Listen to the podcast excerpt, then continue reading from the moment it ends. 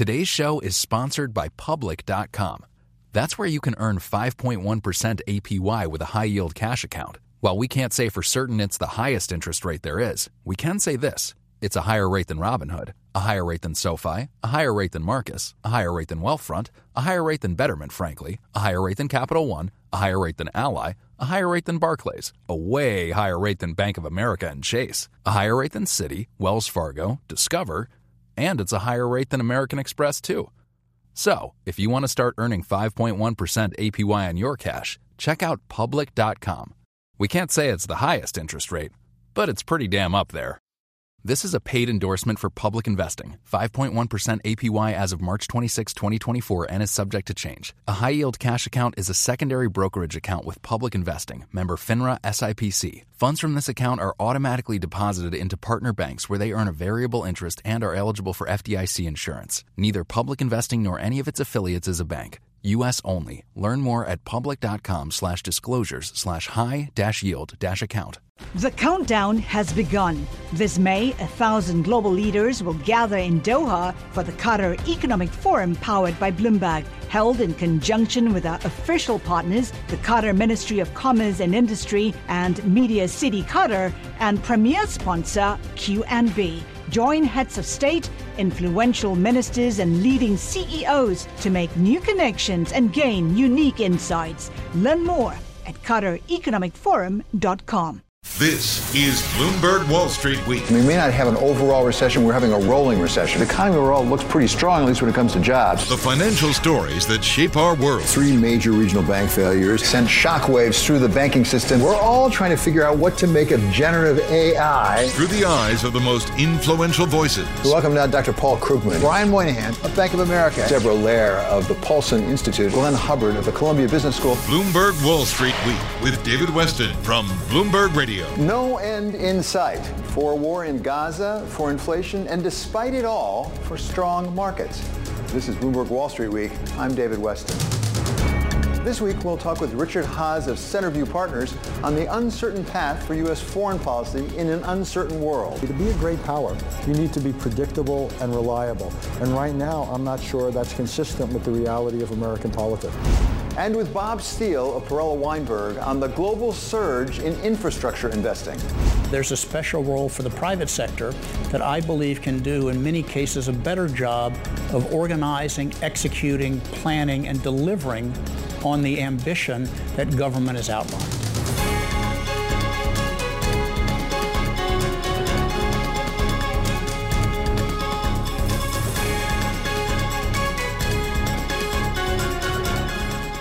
But we start with inflation, the subject Global Wall Street has been focused on for the last three years.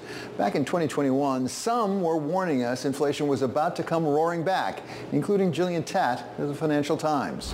If you do have a big fiscal stimulus package from Joe Biden's incoming administration, and if that coincides with the pandemic vaccine gradually spreading across the country and reducing the pandemic fears, you could have those two factors coming together and create quite a big upsurge in growth later this year. And our special contributor, Larry Summers of Harvard. My guess is that at the end of the year, inflation will, for this year, come out pretty close uh, to 5%. Even as Fed Chair Jay Powell at the time was telling us they couldn't really see that inflation yet. We expect readings on inflation to move up. That's called base effects. That'll be a temporary effect and, and it, it won't really signal anything. But by March of 2022, the Fed had changed its tune and undertook a series of rate hikes, adding 500 basis points over 17 months. Inflation is much too high and we understand the hardship it is causing. And we're moving expeditiously to bring it back down. Whether they expected inflation to be a problem or not, pretty much everyone was surprised when the Fed's tough medicine didn't seem to faze the jobs market, taking a soft landing that seemed like a long shot and turning it into what may be the likely result. Nobody expected this. If we look back, we had inflation that went up uh, during COVID. The Fed raised interest rates. Inflation's come down very consistently, so that was kind of expected. What didn't happen was unemployment didn't go up. Growth didn't slow down. Then this week, we got a reminder that we aren't past the inflation dragon yet, as U.S. CPI numbers came in surprisingly hot, holding at 3.9% year over year, way above that 2% target. To take us through these CPI numbers is the person who has warned us about the risks for three years now, our special contributor, Larry Summers of Harvard. So Larry, thanks so very much for being with us. I suspect that you being right about this is not really good news necessarily.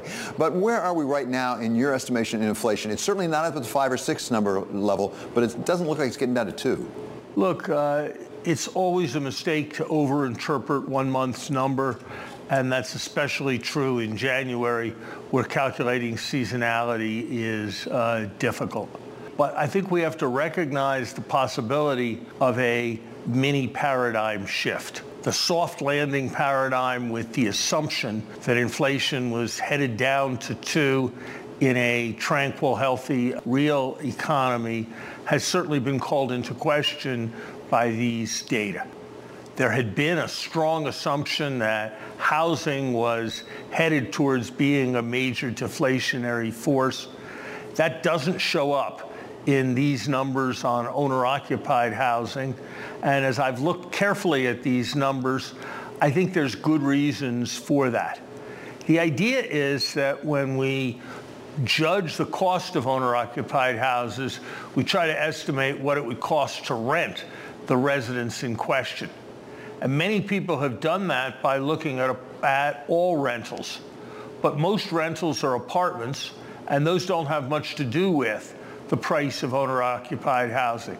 If you look at the data focused on single-family housing, houses with lawns in suburbs and uh, the like, you don't get nearly as deflationary a picture the model I've been using for several years uh, now with my co-authors uh, at the NBER is still looking for 3 4% owner equivalent rental inflation through the remainder of this year. That's uh, 30% of core CPI inflation. If it's running at three and a half, that uses up a lot of the room there is under an under a 2% inflation target. I think the Fed is going to have to be very careful. They were never right to be focused on March for a cut. I had been saying that that seemed uh, premature, and they they and the markets have come around on that. I think that May is odds off at this point and probably should be odds off. And gosh, I think we've got to recognize what no one's talking about.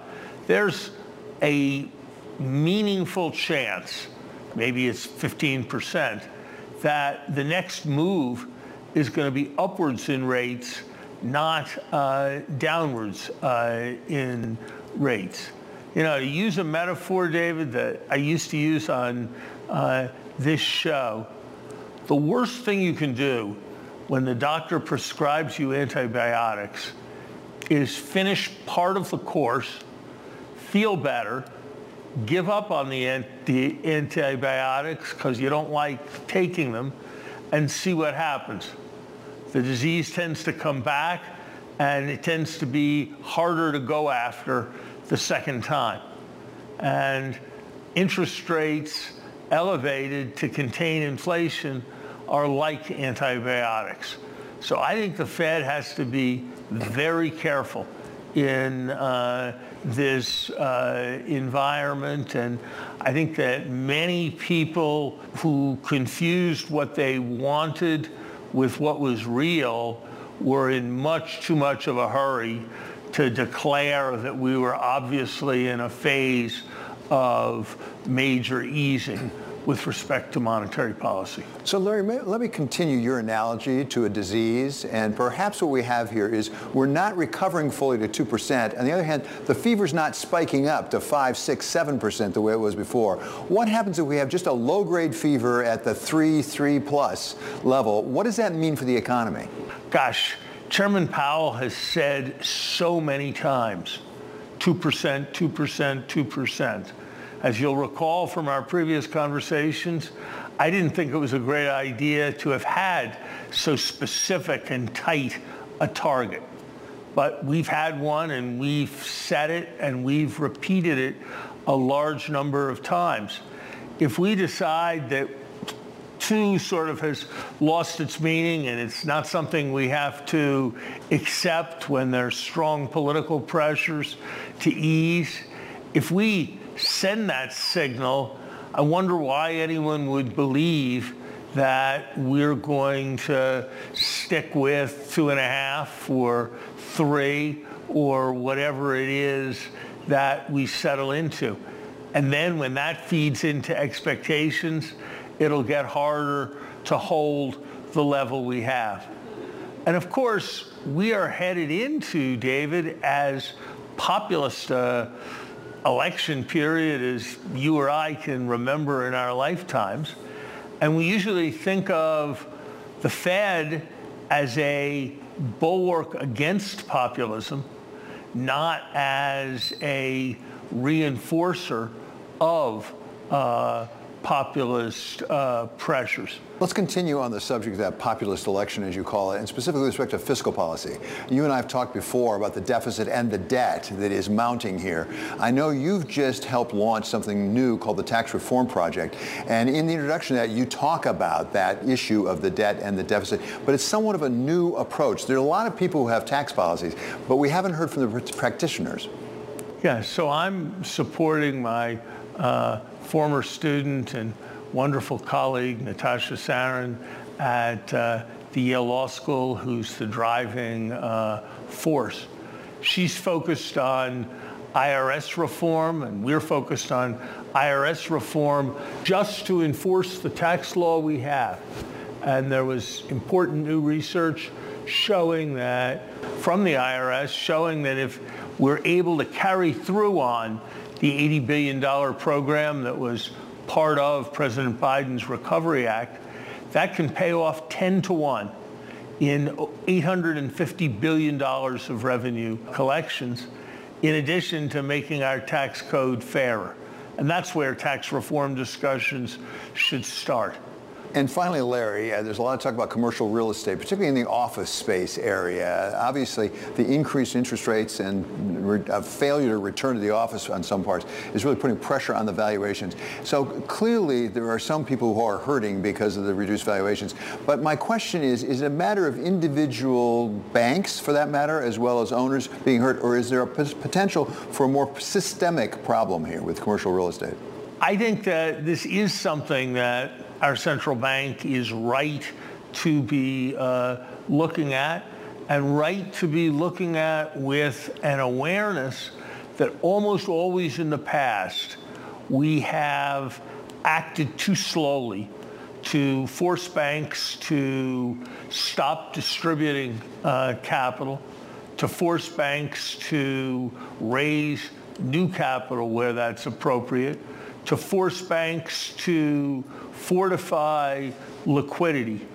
I think it would be much more productive for our central bank to be focused on the question of real estate portfolios in the banks they supervise and what the genuine value and creditworthiness of those assets is.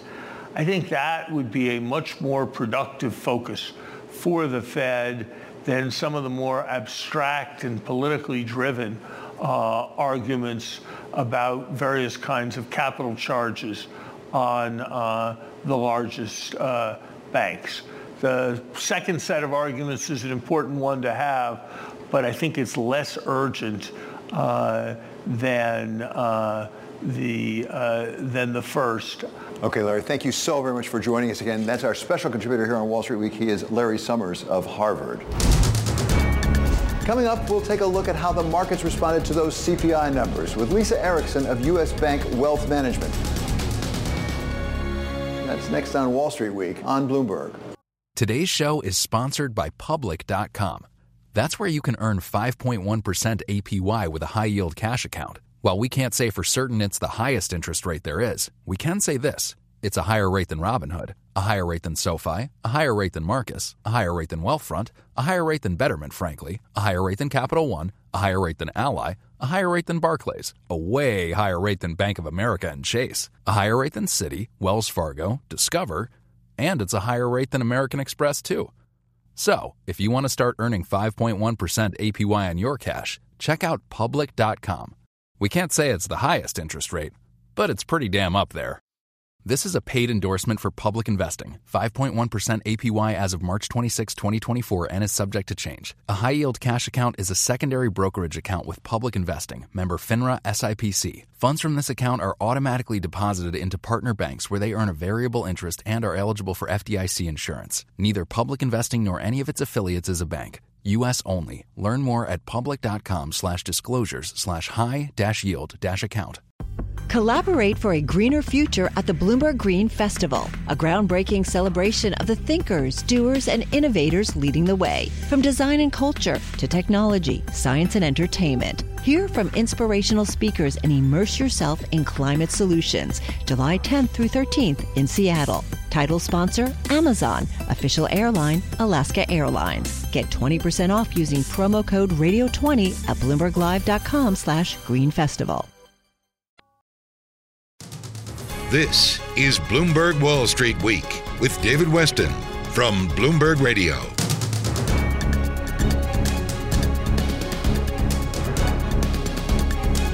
This is Wall Street Week. I'm David Westin. Infrastructure has gone from the boring building of roads, bridges, and water systems to be all the rage, not just in the United States, but all around the world. Bob Steel of Perella Weinberg helped put together one of the biggest deals in recent years, BlackRock's purchase of Global International Partners for $12.5 billion. But when we sat with Bob, we started with the larger context. I try to think about this with a bit of an on-ramp into the conversation. You know, for thousands of years, we had an agrarian economy. Uh, for a little more than 100 years, we transitioned to an industrial economy, and now we're in the stage of moving to a knowledge and global economy.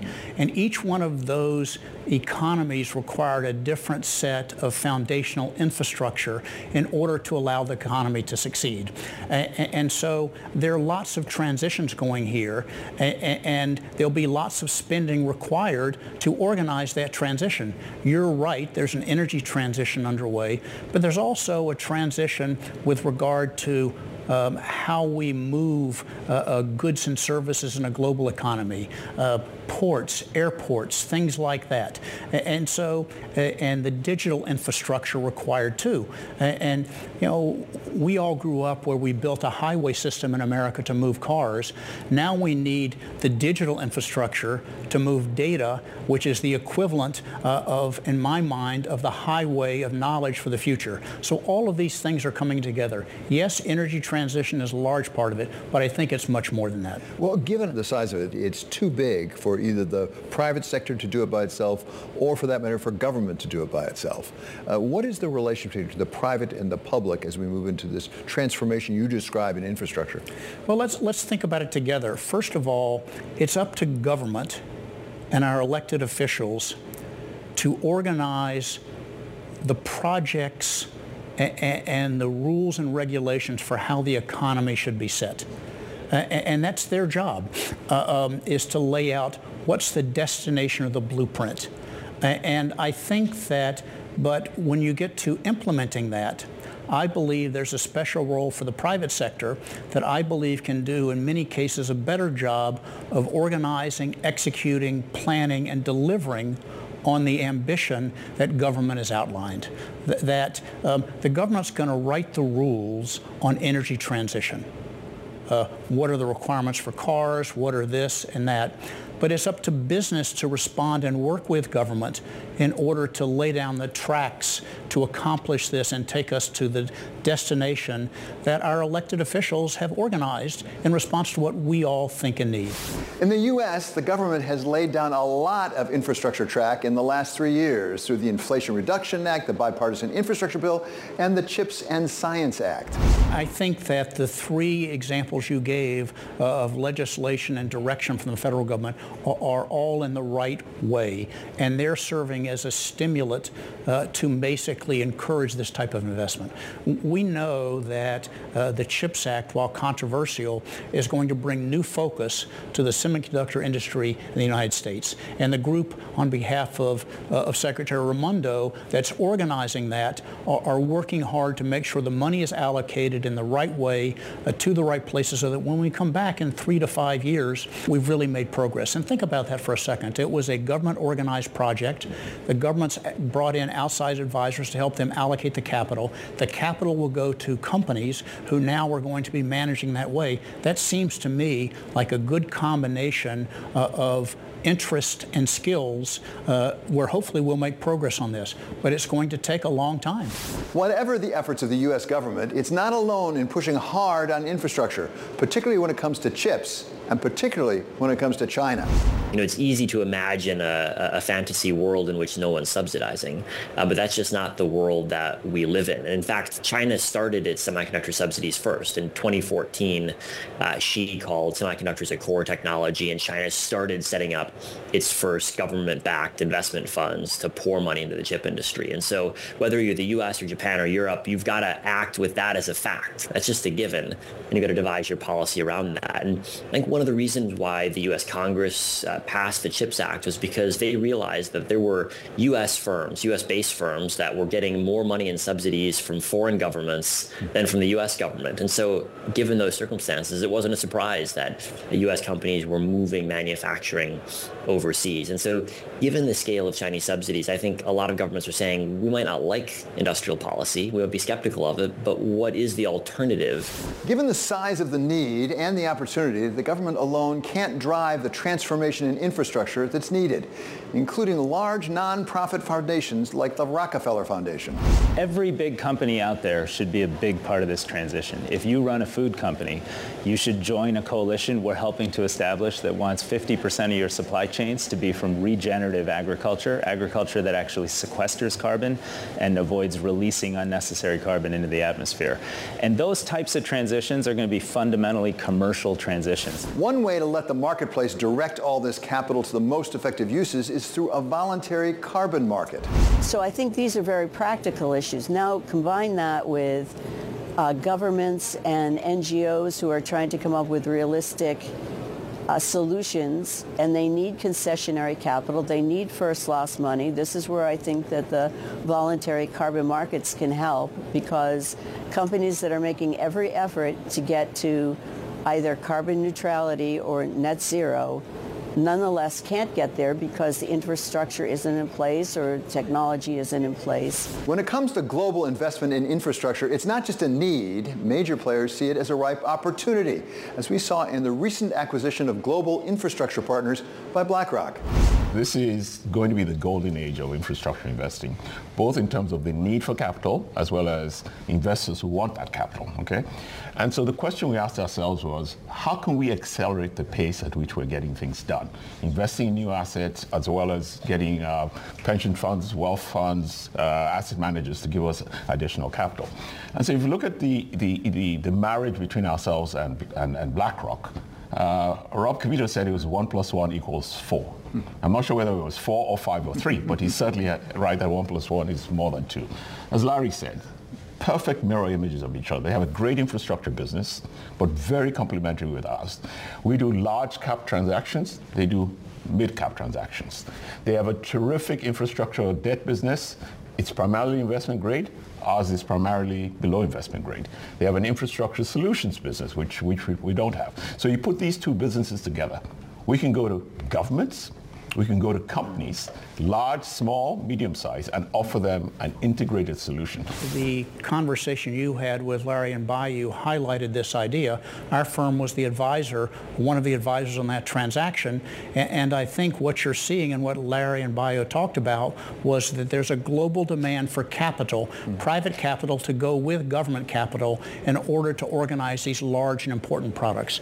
And now, David, the scale of these projects is so large, they're just a small small handful of firms that can provide the capital of which the combined BlackRock GIP combination will be one of the leaders.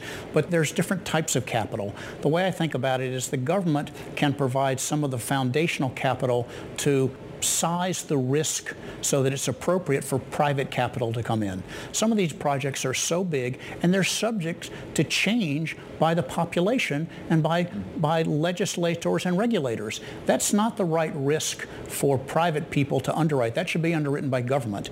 And then private capital should come in to work with the projects once they're defined, and that's what the infrastructure investors have been able to accomplish. And so providing the private capital, and I think also private capital speaks to the issue you were just talking about is where do you get the discipline mm. to manage the projects well, to make the hard decisions, and allocate capital in the right way? I think that when private capital is part of the equation, that brings that skill to the table and ensures that the project turns out in a better, more efficient, more focused fashion than if it were just a government project. And that GIP expertise in putting together and running big projects was an important part of what BlackRock saw when it made its $12.5 billion investment. They invest in major and larger projects than we did in infrastructure, like Gatwick Airport and Sydney Airport. Mm. But they're particularly superb in the operational efficiencies of these investments. They improve the quality of service. Um, and, and, so if you think about what we have brought at BlackRock over the last eight years in infrastructure, what GIP has been doing since 2006, the two organizations look like a perfect match, and then you overlay the cultural connection, and, and we always underestimate the cultural yeah. connection. Though GIP, now combined with BlackRock, is one of the biggest global infrastructure players, it is far from the only one. It's not just GIP, it's not just BlackRock. If you look, look at Prologis, if you look at really any large company investing in infrastructure or logistics, looking at two areas. One is um, clean energy and energy transition in order to reduce costs and uh, increase reliability and reduce risks, and also AI, obviously. And those are getting more and more intertwined, and uh, interrelationship between AI and clean energy, I think, will be an interesting area to watch. When we're talking the trillions of dollars that will be needed for infrastructure investment around the world, you simply can't get there without major roles for the private sector and for the markets.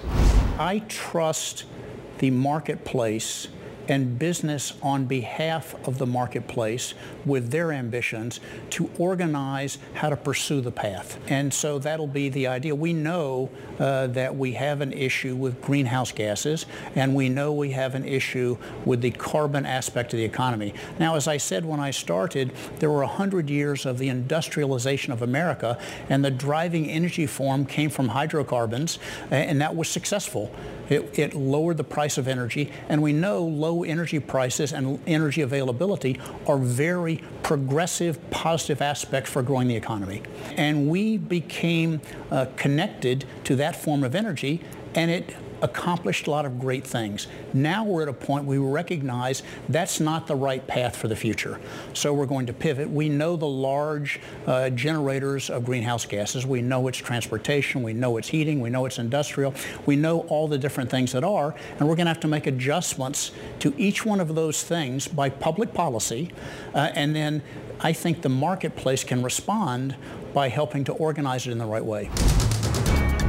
Coming up, wars in Ukraine and Gaza, military pressure from China. Whoever wins the White House in November, they will face a range of challenges and opportunities. We go through them with Richard Haass of Centerview Partners.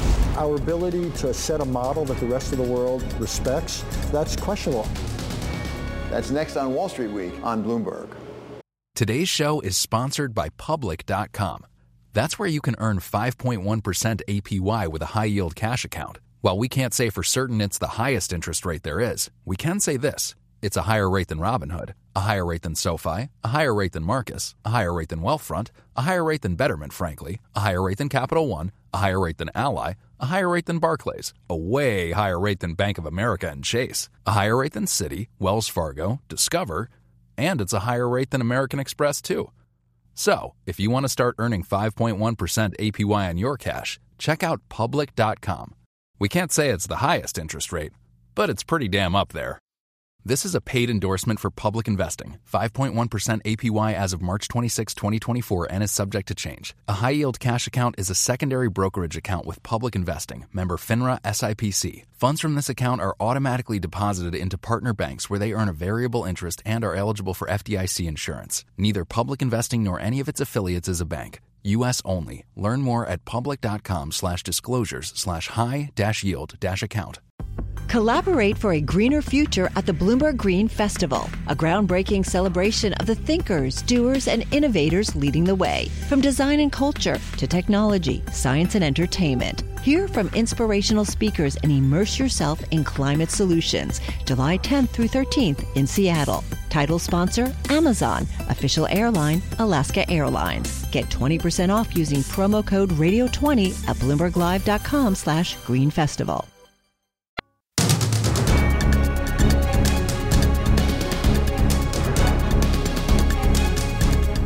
This is Wall Street Week. I'm David Westin. Whoever is elected president of the United States in November, they will face a daunting list of foreign relations challenges. And in some ways, the two most likely candidates, President Joe Biden and former President Donald Trump, have distinctly different policies when it comes to dealing with the world. To give us a sense of the challenges and the approaches, we welcome back now Richard Haass of Centerview Partners. Richard is President Emeritus of the Council of Foreign Relations, and he writes a weekly newsletter I recommend on Substack. It's called Home and Away. Richard, great to have you back with us. Great to be back, David. So first of all, talk about the campaign. Traditionally, it's thought that uh, presidents are not elected uh, based on foreign policy. Is that going to be true this time too? For better or worse, that will be true. Yeah. Uh, I actually think Joe Biden's done a pretty good job on foreign policy. I might have one or two areas I disagree. But whatever you think about it, I don't think voters are going to have that foremost in their minds. It might be questions of his age or Mr. Trump's legal issues, maybe questions of the border or inflation, you name it. What's so interesting, David, though, is even though most voters won't vote on the basis of foreign policy, whoever's elected, given what you said in the lead-in, the differences, this election will have enormous consequences for the world and for America's relationship with the world. Yeah, one of the things that strikes me, George W. Bush did not run on foreign policy issues, and yet he ended up being a foreign policy president, whether he wanted to or not. So give us a sense of some of the differences you think on some of the key issues. You've got war in Ukraine continuing, you've got Middle East, you've got climate, you've got China. What are some of the differences between these two people? Well, actually, China is one of the areas the differences might not be that great. They're, they're both pretty tough on China economically, not so clear about geopolitically. Mr. Biden is tough, not clear about Donald Trump. On trade, neither one of them is much of an enthusiast for trade, as you've noticed. Both wanted to get out of Afghanistan, but that probably ends most of the most of the similarities. Ukraine, obviously, uh, fundamental differences. Joe Biden has really made that the centerpiece of his foreign policy. More broadly, the centerpiece of his foreign policy is allies. It's an ally-first approach. He sees allies uh, as giving us a real comparative advantage, a way of leveraging American power. Donald Trump sees allies as an albatross, mm-hmm. as free riders. He doesn't much care about them, doesn't much care about Ukraine's fate. That's probably the, the biggest single uh, difference. Climate change, though, is also fundamental. Last time Mr. Trump was in, he took the United States out of the so-called Paris process. Joe Biden did the IRA, very much wants America to more than pull its weight in the, uh, in the climate area. Middle East is more complicated.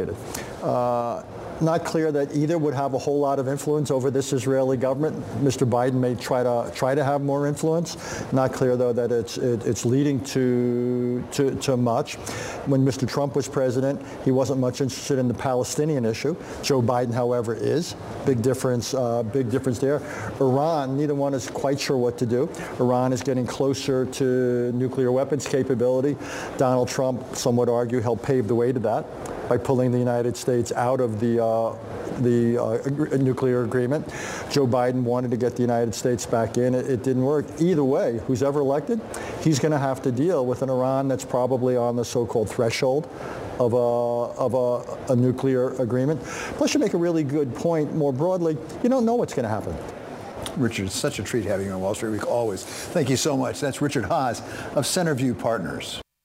The markets reacted to those CPI numbers this week as the S&P 500 gave up four-tenths of a percent, but still ended over 5,000, which puts it 10 points above the Bloomberg L's year-end median number of 4950. The Nasdaq lost 1.3%, while the yield on the 10-year was up 10 basis points to end the week at just about 4.3%. To explain the market's reaction, we welcome now Lisa Erickson, head of public markets at U.S. Bank Wealth Management. Lisa, thank you so much for being back with us.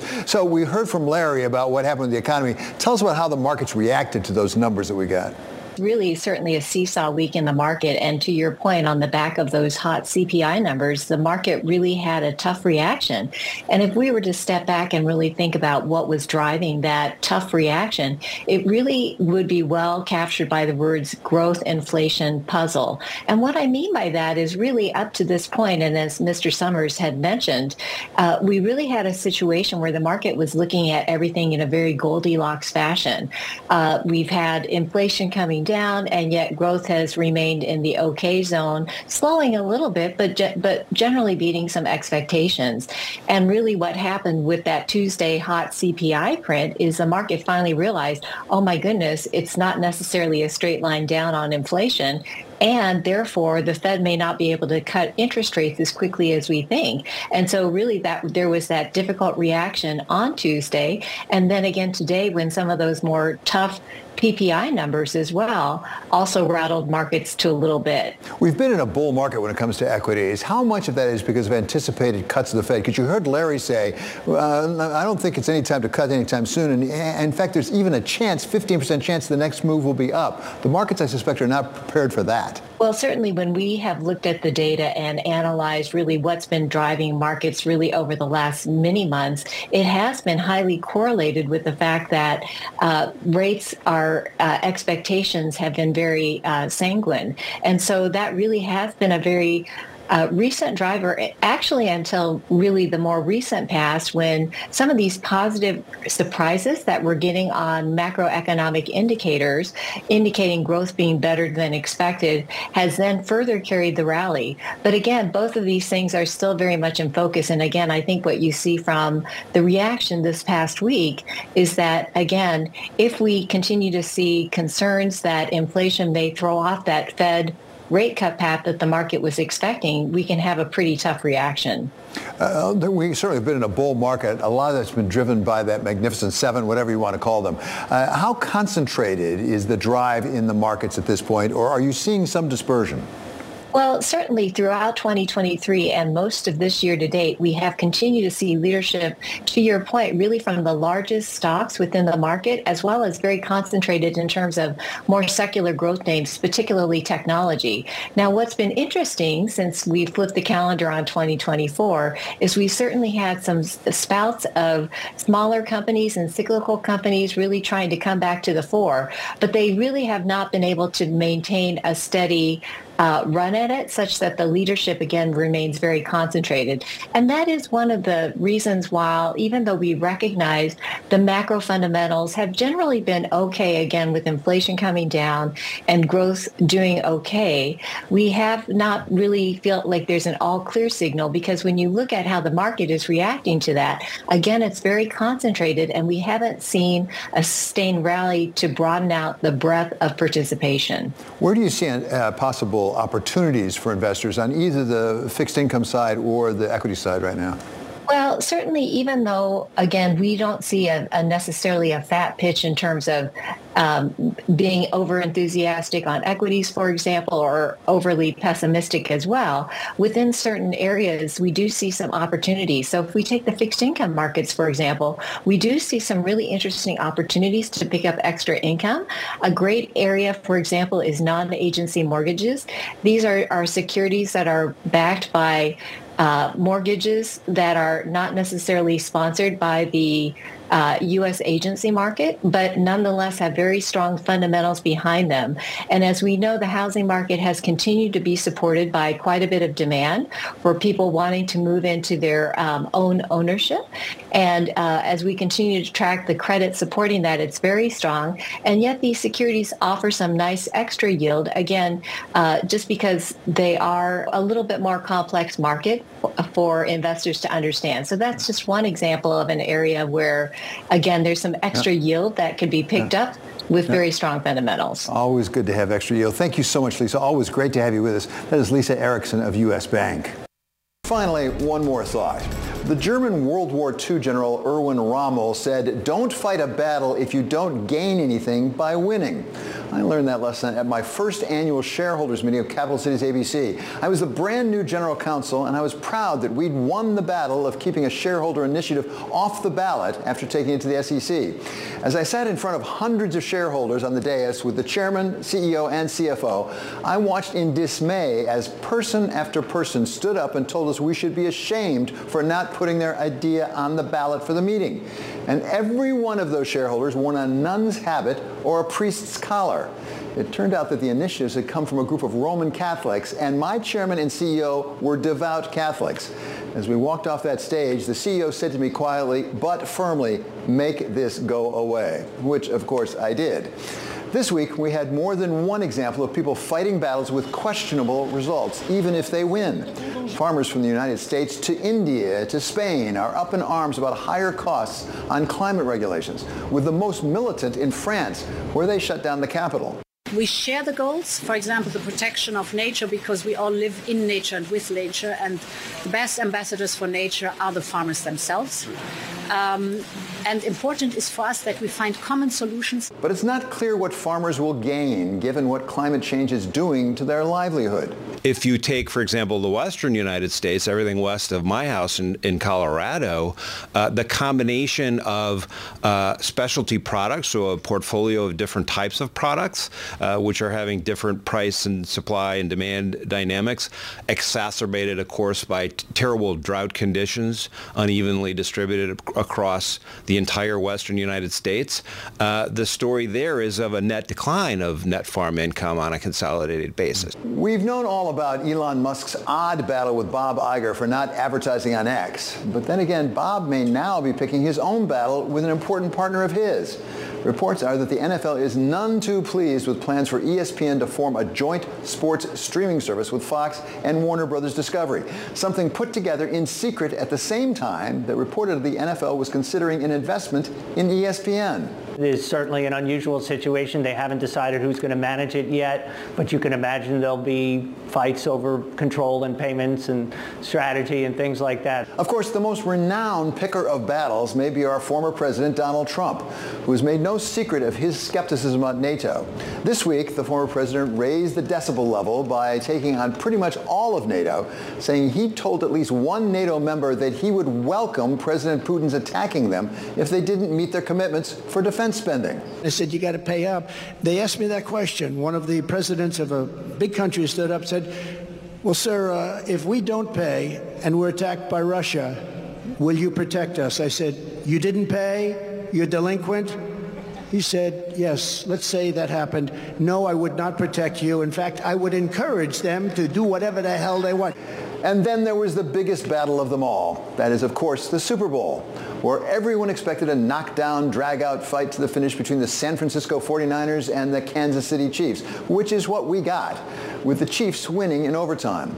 But what we might not have expected was a separate battle on the sidelines between Chiefs star tight end Travis Kelce and his coach Andy Reid.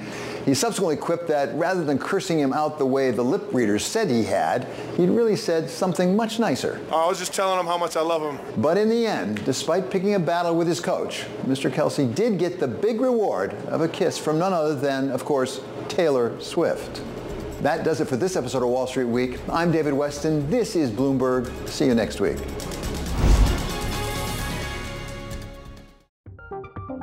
From Silicon Valley to Wall Street, the promise and perils of artificial intelligence are playing out on the world stage. But what will the next phase of AI adoption look like? Which companies, from big tech to startups, will dominate? And where do the risks and unintended consequences lie? I'm Emily Chang. Join me at Bloomberg Tech in San Francisco, May 9th, to answer many of the industry's burning questions, alongside Snap's Evan Spiegel, Xbox President Sarah Bond, OpenAI's Brad Lightcap, top researcher Dr. Fei Fei Li of Stanford, and many more. More details and just a few tickets left at bloomberg.com/techsf.